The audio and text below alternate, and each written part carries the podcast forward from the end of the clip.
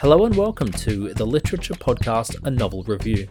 My name is Seamus, your host, and together we will discuss, dissect, and explore the wonderful world of literature. And the wonderful world of literature is a vast and dense jungle, so let's start making our way through, one book at a time.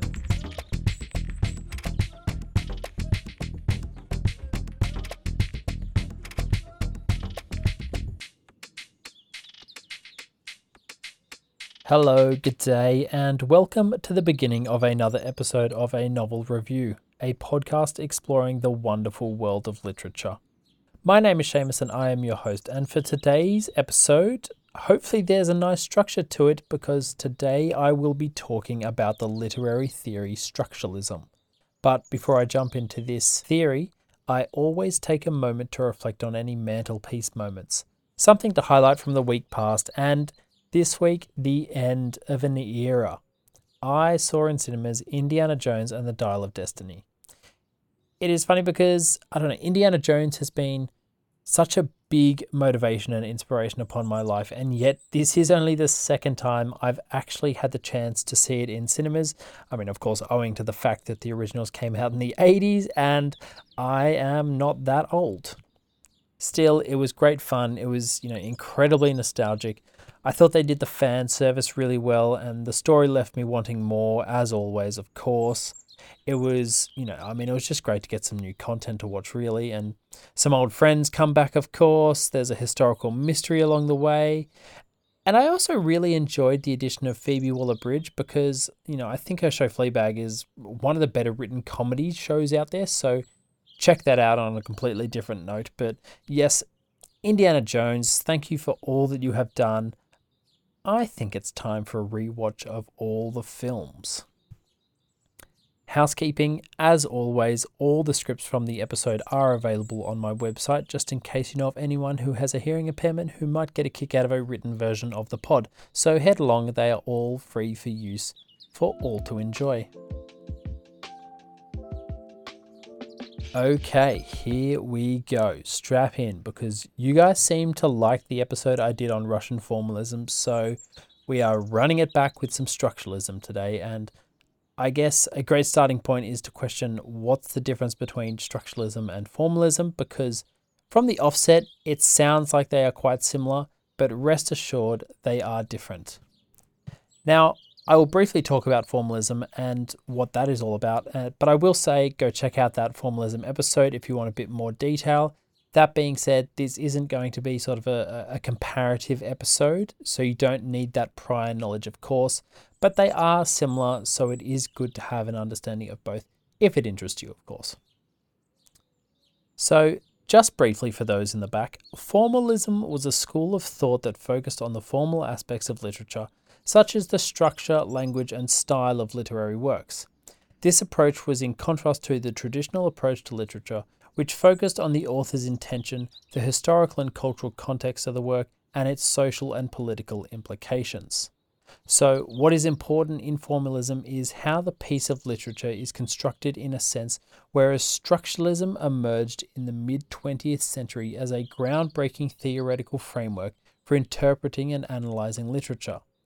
It revolutionized literary criticism by shifting the focus from the author's intentions and the reader's subjective interpretation to the underlying structures and systems within a text.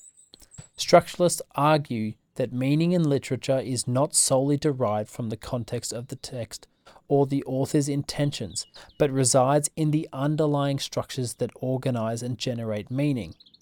They emphasize the interrelationships between elements within a text, such as symbols, motifs, themes, and narrative devices, as key components in constructing meaning.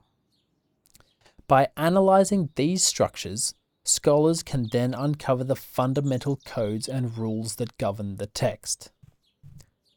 A central aspect of literary structuralism is the identification and exploration of binary oppositions.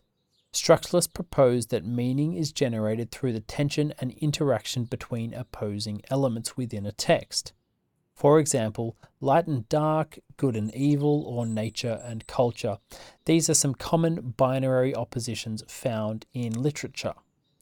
These oppositions reflect broader cultural and social systems and reveal the underlying power dynamics and conflicts within a text. Structuralism came about from a French guy called Ferdinand de Saussure. Before Saussure came along, it was believed and perceived that words had a direct relationship with that which they were describing from its inherent meaning. Before Saussure, the word tree was believed to represent an actual tree in the physical world, whereas Saussure pointed out that this is not the case, and that the word tree sparks a mental interpretation of what a tree is, and that is what gives it meaning. Rene Magritte, the famous painter, has an artwork entitled This Is Not a Pipe, and it's a painting of a pipe. Now, of course, this is not a painting of a real pipe, but rather a constructed image of one. Roland Barthes wrote a particularly famous essay called The Death of the Author, and of course, the point is the meaning isn't any more derived from what the author had intended, and instead taken from the meaning and sentiments that you attach to it as its as the reader. And so what the structuralists did and do, I suppose, is break down and rifle through the bones and structures of art to locate the underlying structures. In Barthes's essay, he discusses how structuralism is anti individualistic and by extension anti artist. It doesn't matter your hopes and intentions as the artist, only the unifying factors that built your artwork and what meaning can be pulled from it. But this is a curious thing because you might have listened to this information and gone, okay, but what's the point? Why do we have to break down and analyze a text on a more structural level?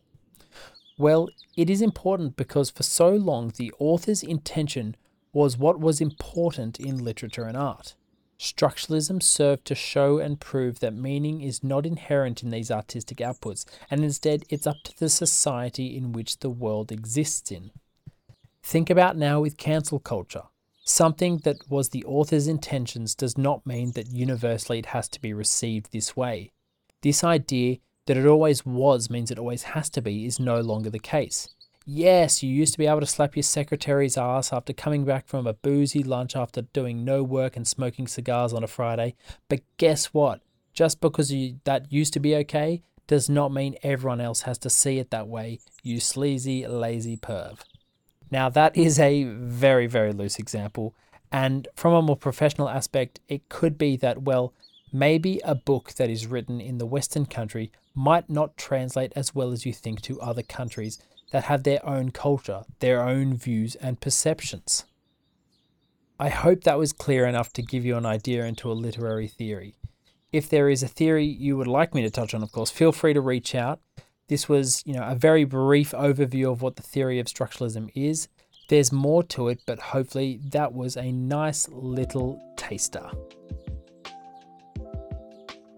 So, what am I reading this week? This week I am reading a secret. No, that's not the name of the book, but in fact, I actually have to keep what I'm reading under wraps because it's a book that has not yet been released. It's for an upcoming interview with an author. Uh, I also won't mention the author's name to protect that, but this is their fourth book and it's a historical fiction novel. And I don't want to give too much away because I don't want to spoil the surprise, the interview, or ruin the story, but it's making for some great reading. The story is rich and enjoyable, and I'm excited to talk to the author and dissect it all. So that's what I'm reading this week. I'm sorry I can't tell you the name or anything like that, but it's coming soon. Now, before I close out the show, if you have listened this far, please consider hitting those five stars. I would really appreciate it. Also, feel free to head along to the website and support the pod. And of course, thank you, thank you, thank you for your attention. So I think it's time to end this episode, and today to take us away, I think a bit of Roland Barthes and a lovely quote from A Lover's Discourse Fragments. And the quote goes Someone tells me this kind of love is not viable, but how can you evaluate viability? Why is the viable a good thing? Why is it better to last than to burn?